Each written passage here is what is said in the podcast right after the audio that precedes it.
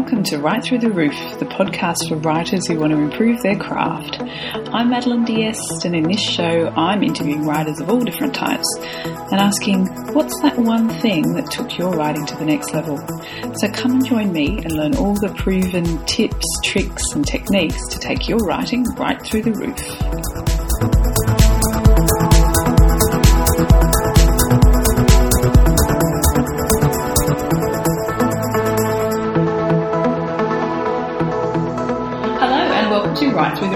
Today I'm speaking with Emma Viskic. Hi Emma, how are you going? Hi, great, thanks. That's great. Um, just a little bit of an introduction about Emma. So Emma is an award-winning crime writer from Melbourne. Her debut novel Resurrection Bay won the Ned Kelly First Fiction Award, three Davitt Awards, and was iBook Australia's crime novel of 2015. She's also a classically trained clarinetist, and her follow-up book And Fire Came Down is out now. Thanks for sparing the time to talk to me today, Emma. Thanks so much for having me. Excellent. So, how I like to start off, because it's a bit of a cold day in Melbourne, it's pretty chilly. We probably need to jog around the spot. Yeah. Or jog around the, jog around the block to get ready and warm up. maybe, Yeah, yeah, exactly. So, a few short, sharp questions to kick you off. Now, I know you're a crime writer, but are you a plotter or a pantser?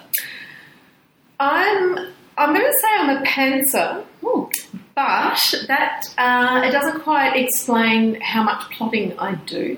So I'm a total plant, pa- pantser.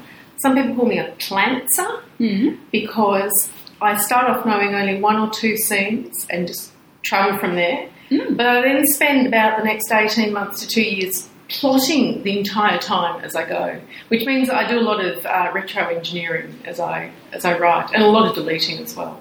Or as I like to say, sending them to the farm to play with the other words. Never delete anything. So, this is a new question I'm trialing out as well. So, so you are are you a, a vomit drafter or are you a careful crafter? So you, you know each sentence or paragraph is. Both. Oh, Yeah, so I, I used to work in Word. In fact, even before that, Resurrection Bay was actually word, written on WordPad on a little Dell notebook with no spelling spell check or anything. Um, but now I use Scrivener. Mm. And so I can see down the left hand side all my little scenes and chapters and things I have. So in amongst all of them will be some really finely tuned, polished chapters and scenes. Sometimes like just single sentences, and some will just be all capital letters. Something happens here. Insert plot. Oh, this has to happen. So it, it's it's all mixed in together. There's vomit and there's and there's polish. It's a mess, basically. Yeah. So, so with the whole, so there's no because some crime writers I've spoken to, there's like hardcore spreadsheets going on. Oh, no. Oh, no. red herrings and all that stuff. No, no, not at all. No, no. So I, I, a lot of my time I'm writing backwards because I, I'm not. I suddenly go, "This is fantastic. This is going to have, have to happen," and then I have to then insert that all in the previous, sometimes entire book. Sometimes I, I've just had a fantastic idea yesterday, and uh, I was like, yeah, I've had this idea," and then I realised that this means I have to put this idea in the rest of the novel, which is fine. It's just time that it, it, yeah, it takes a long time to do it that way. I, I wish I could plan it all out beforehand, but I, I can't. So, do you have a favourite time to write? Morning, first thing in the morning, I get my best work done in the morning, but also late at night after about nine thirty or ten or so. Although I'm trying not to do that so much now because it, it does keep me awake at night, so I, I, I don't tend to sleep anyway. So yeah, the, the extreme ends of the day, really. The quiet times. Yeah, yeah. Good. And do you have a writing fuel of choice? Black coffee. Mm. Yeah, that's it. Full stop. That's it. I mean, sugar as well, but, but I, I try not to too much. But definitely black coffee. Excellent. You're a woman after my own heart. Yeah, yeah. No, it's, it's the only drink to drink. Really. Yeah. Okay, so it sounds like we've got to know you a little bit more, so let's get a little more in depth. So, how do you describe your writing and, and what themes do you like to explore? It's really interesting when you write something. Often you don't know what you're writing about until you're quite a long way into it, or, or afterwards. Sometimes years afterwards. Um, and so I've been looking back on my writing a bit recently, and and I thought I was writing a lot about families and things, which I which I am. But it, it, when I put it all together, it looks like I'm writing a lot about belonging and communication and loss. They seem to be the three themes that come back over and over, and they're then they're not separate things. They're very much interwoven. Um, so, on a really obvious level, I guess, some of that you can see in my characters because I'm writing a series. Um, and the protagonist is profoundly deaf. Caleb Zelic is profoundly deaf. His wife is also Indigenous. So we, there's some obvious things there about um, belonging and identity and where you fit into the world and communication with the deafness. Um, but even on smaller levels, I think sometimes I, I've, looked back at my writing and gone, oh, um, Caleb uh, is estranged from his brother. Why? Oh, because they haven't been communicating about their past losses in life and things like this. Um, it, and it's, I've only recently realised that uh, it's stuff that interests me, but it's also stuff from my childhood as well, in that I had, uh, my grandparents didn't speak English at all. They were from Croatia, and I did not speak any Croatian mm-hmm. at all. In the way of, you know, kids back quite recently until probably the last 15 years or so. Um, so they're just these things that have been bubbling away without me realising, and they, they keep coming back over and over again. Um, it, it's, a, I guess it's a way of you, you explore what you're interested in when, when you're writing a series because you keep coming back and hitting the same notes over and over again. About your grandparents, did, mm. could you could you understand them? You no, not oh. at all. So they they did die when I was quite young, and they lived in Sydney and we were in Melbourne. Mm. And we really didn't have any money. So we, we probably saw them once every one or two years. Mm. So there wasn't that ability to establish the language base. Having said that, they did actually live with us for a year. Um, and, and I do remember um, building up a relationship with my grandmother then and being able to speak some and, and being able to communicate on that really young level, like younger than I was. Mm. Um, and I, I, remember that happening, but I don't remember the language. Mm. So it's one of those things that, well, use it or lose it, I, mm. I guess you weren't doing. So, yeah, we were able to play clapping games and stuff once a year, but in order to have a conversation, we needed that, that longer period spent together. Okay, so the big question I like mm. to ask so, what do you think is the one thing that's been most helpful in improving your writing? Sometimes these questions are hard to answer, but this one's really easy for me. Ah, excellent. Writing short stories. Yeah. Yeah. I always wanted to write novels, and I wrote two full length manuscripts before I wrote Resurrection Bay, mm-hmm. and they, they, were really useful to do. They, I call them my training wheels novels. Mm-hmm. I, I learned sort of basic structure and, and basic rise and fall of, fall of plots. Um, but things weren't quite gelling. There are a lot of people, I, I, call them my sitting around talking to people in cafes novels. Like the characters would just talk at each other, and they're, they're just, which is nice, but pretty boring. It's not really a page turner. Um, so I, I kept hearing novelists say, write short stories when, when people ask for that advice mm-hmm. um, for emerging writers. And and I was really, I, I felt quite grumpy about it. I was like, I don't want to write short stories. I want a novel. But after I heard it for about the fifth or sixth time, I thought, well, this is, you know, ridiculous. Maybe I should stop being so, you know, pathetic about it and do it. And I sat down uh, and I had, I took a scene uh, that I had deleted from my novel that I liked that I had sent to the farm, and I said, "Here, here, Lassie, come back." Um, and and I, I, took the first sentence from from that um, chapter, and suddenly a whole short story came about from it, and I loved writing it. It was hard though, but but but, but rewarding, um, and it taught me a number of things. It taught me how to be really tight with my writing, and I like really clean, sparse writing anyway. Um, so it, I and I thought I'd been writing like that, but when I suddenly had a short story, and I wanted to enter it into a competition because I thought, well, I'll give myself um, some competitions as dates, so I'll actually do this this task. And I'd also never sent my writing out to the world before, so so it was it was performing a number of things. This short story. So, all right, it had to be, I, I can't remember what the word limit now was now, but I think it was maybe 2,000 words or something. And I wrote it, and it was this amorphous mess of maybe 4,000 words. And I thought, well, okay, I need to actually really look at what's happening. And, and I realised that on a macro and a micro level, there was just too much faff. there were too many characters and there were too many words, and it was also going in too many directions. So with a short, short story, you really have a central theme or story, through line that you need to hold everything together. And that's also true for a novel. You just have lots more levels around it as well, but you've got that one thing going, skewering the whole novel. And so it taught me how to be have one really clean line through something. It taught me how to cut words, and one of the main things that I hadn't even realised I had a problem with, it taught me to cut characters. Mm. So with Resurrection Bay, because I, I, I, was writing Resurrection Bay at the same time I was writing this short story, I had um, the, the second, uh, the, the, the, partner for Caleb, the, the second main character, was originally three different people. Mm. I wrote this short story and I went, oh, it's too many characters. That is one character, and it wasn't the same character. It was. It became a totally separate character, and that became the character of Frankie, who I, I really loved as a character. And she just came together really quickly. She was just there on the page, and that was all from starting writing these stories. And then I, I, I probably I don't write heaps of short stories. I probably write one or two a year. Um, but I do keep coming back to them because they're, they're such a great way of making me really tight with my writing.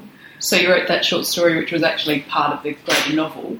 It, it came from um, when I wrote Resurrection Bay. I had uh, a, big, a lot of trouble with the beginning. I wasn't quite sure what was working, what, why it wasn't working. Mm. And one day I realised it was because I'd started in the wrong place. Mm. So I had to chop about twenty five thousand words. Uh, from a very short novel. I write short. I write they're very short. Ow! it, it, I look. I felt so sick. It was one of those. You know when you get that feeling in your chest, and it's just like it's just oh, it's just weighing on you. And and I thought, no, surely I, I didn't just polish those words more. I can just polish them. And you know what? I, I had a flatmate who used to say, you can't polish a turd, mm. and that's exactly what I was trying to do. But the day that I sent them to the farm, these words, was actually fantastic. I felt so lightened by it.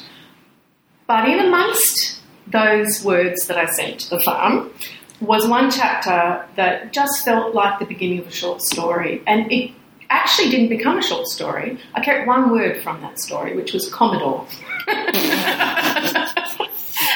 the beginning. It's uh, it's an Aussie crime. It's Aussie. It's, it's, it, is this person in the car following me? And and that story ended up going on to win the Ned Kelly Award for short stories. Oh wow! So like I got a lot of bang out of that deleted. Sorry, to the farm chapter. So uh, yeah, it was. It, um, the beginning of me understanding writing on lots of different levels. And I think I, I then won the Thunderbolt Prize, crime prize, um, the next year. Oh, actually, I can't remember which way around they went, the Thunderbolt and the but they were subsequent years.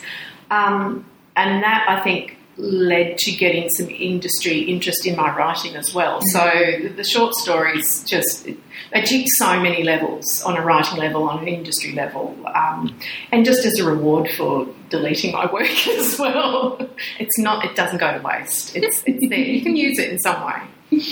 I think, uh, yeah, I've been working a little bit more in short stories at the moment, whereas I have been writing novels that haven't necessarily well, haven't been picked up or anything, but mm. yeah, but I underestimated naively how much work is required in the short story. They're so hard. and when I, I, always say I prefer writing novels, that's what I like to do because I like to really follow down an idea, and, I, and I'm loving working on a series as well because then you can explore them more and more.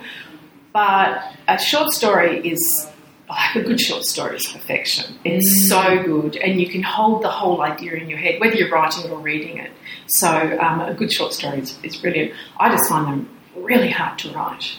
They're, they're so hard to write well. Um, yeah, they're, they're a pepper. They just do it brilliantly. Mm. And I go, wow, kudos to you because, mm. yeah. I just read a, a uh, Ruth Rendell oh. short story collection, and yeah, some of those were just yeah phenomenal. Yeah, right. They're, I think they're particularly hard in crime writing. Mm. Um, because when I read short stories, I usually don't read crime short stories. Um, but with, with crime writing, I, I think my favourite ones are not about uh, uh, the plot or a whodunit. It's mm. about the lead up to a crime or the aftermath of a crime mm. or the moment of a crime. Mm. Yeah, um, and I think that's why they're so hard to, to write, really. Are you trying anything new at the moment? I, I was. You, you've decided to put it aside?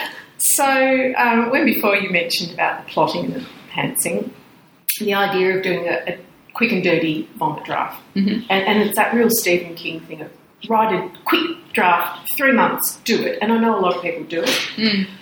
Um, so I thought for, I'm, I'm writing the third novel in the Code Zelic series, um, and I thought, great, I'm going to write, I'm going to do it. I'm going to do it. I'm going to do a rough and ready draft in three months, maybe four months, you know, give myself a bit of leeway.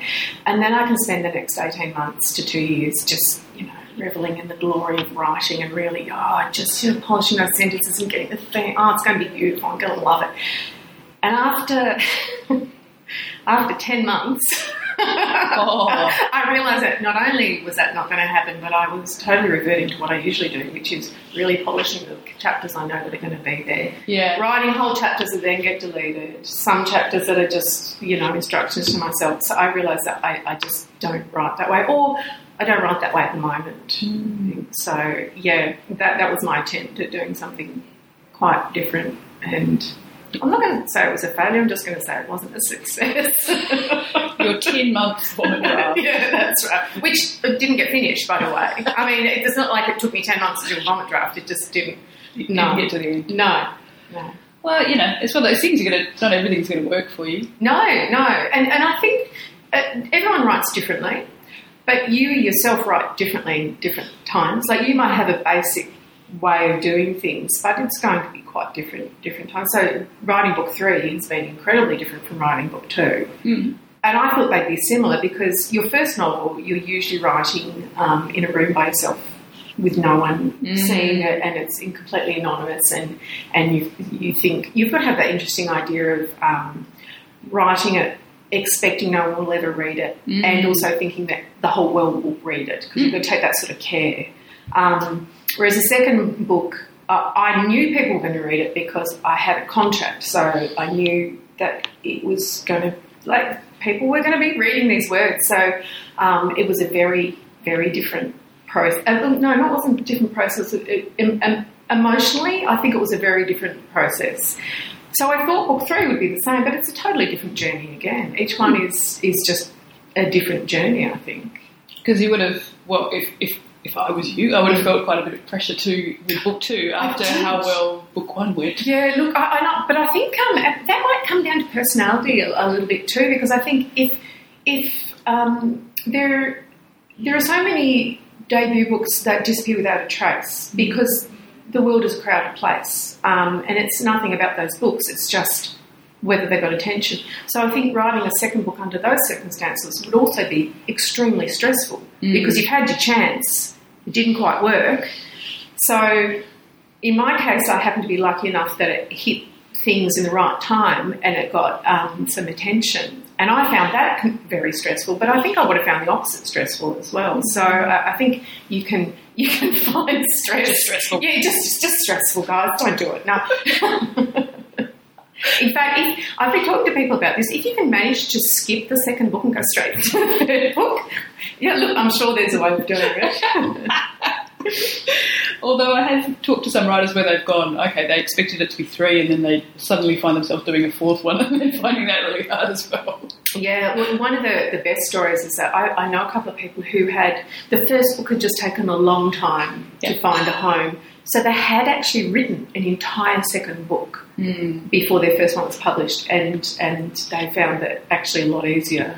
Um, but yeah, I mean that's just how Mm. you're not going to plan to do that. Hey, I'm not going to send my manuscript out until I've written a whole second book. Well, the whole the whole trilogy. Yeah. Yes. Okay, so you mentioned Stephen King. Um, what writers inspire you? Um, I read really eclectically, so I read lots of different um, genres, lots of different writers. I've been thinking a lot about Hilary Mantel lately. Mhm. Um, I love her Wolf Hall, her Thomas Cromwell. Um, it's going to be a trilogy. I'm waiting desperately for the third one. I think there's that. It, it's it's a lot to do with. Uh, I do like her sparseness of writing, but it's the ability to take an incredibly complex subject and it's historical writing, which is really hard, I think, because there's there's information that people know, and there's information that people need to know, and there's also just uh, the world is a crazy place. Like weird coincidences and things happen, so you've got to get all that in. But the most important thing for me as a reader uh, is about the characters, and she manages to do all that background manoeuvring and machinations, but you care about the characters you're reading about, and they're very, very human. And she's also very funny. So I've been thinking about the way she interweaves that a lot.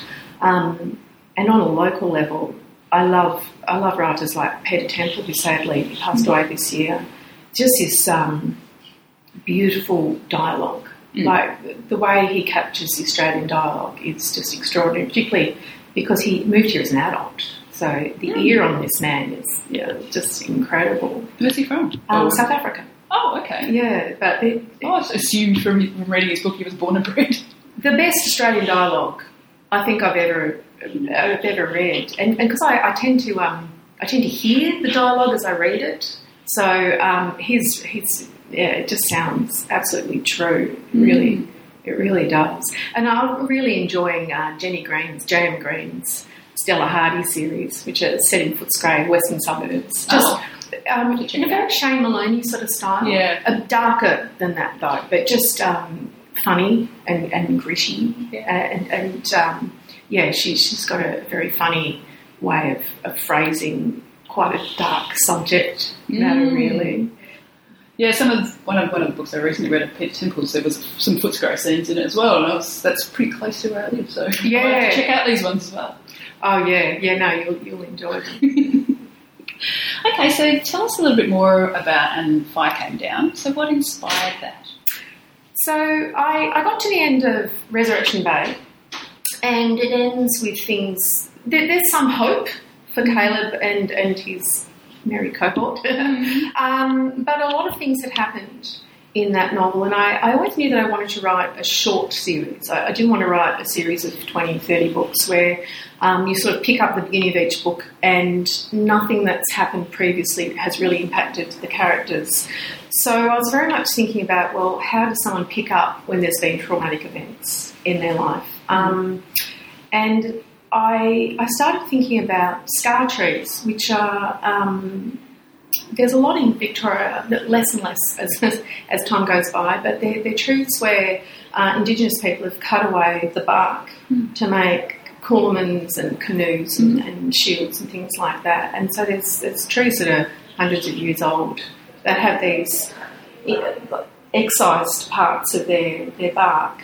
Um, and the, the, tree keeps growing, mm. um, and the, the scar softens but never entirely goes away. Mm. And uh, I first came across them like decades ago. My father, my father-in-law, who's a Gunditjmara elder, mm-hmm. showed me them. He, has been taking photos of them for years and years and years. Um, and I was absolutely struck by them, and I've been travelling around to finding them ever since.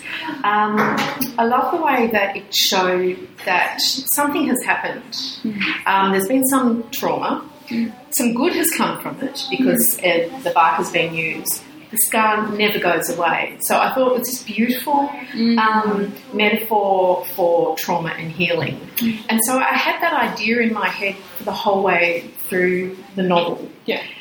And it's not a huge part of the novel. Like you could take it out and the novel would all still be there. But for me, it was an important through thread. And before, when I was talking about you know, sort of skewering things through, yeah, so it was the way um, different people deal with trauma. So there are there are probably three characters in the novel: Caleb, his his wife, and his brother, who have all had traumas of some sort or another, and it's about how they have dealt with past traumas and current traumas. So. Um, and then the, the next step for me for it coming together was um, the, setting it in the middle of fire season.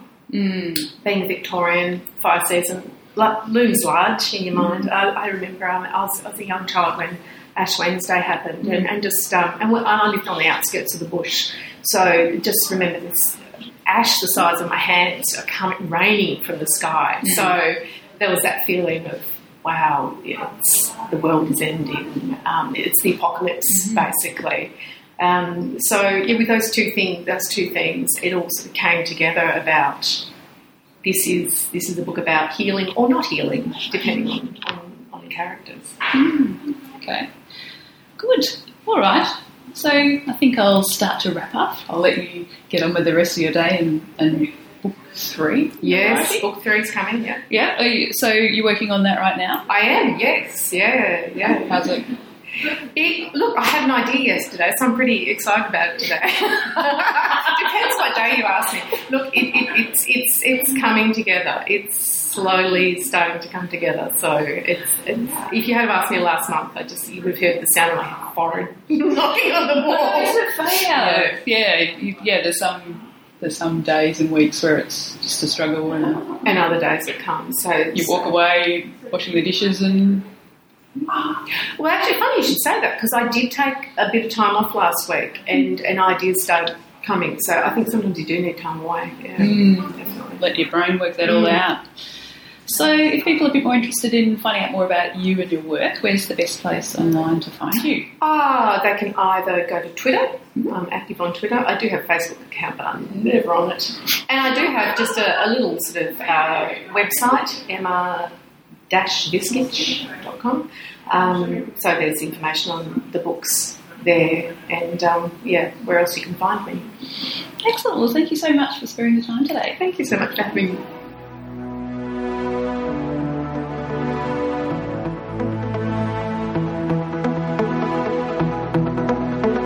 Thanks for listening to Right Through the Roof. If you enjoyed the show, please subscribe or spread the word by writing a review on your listening platform of choice.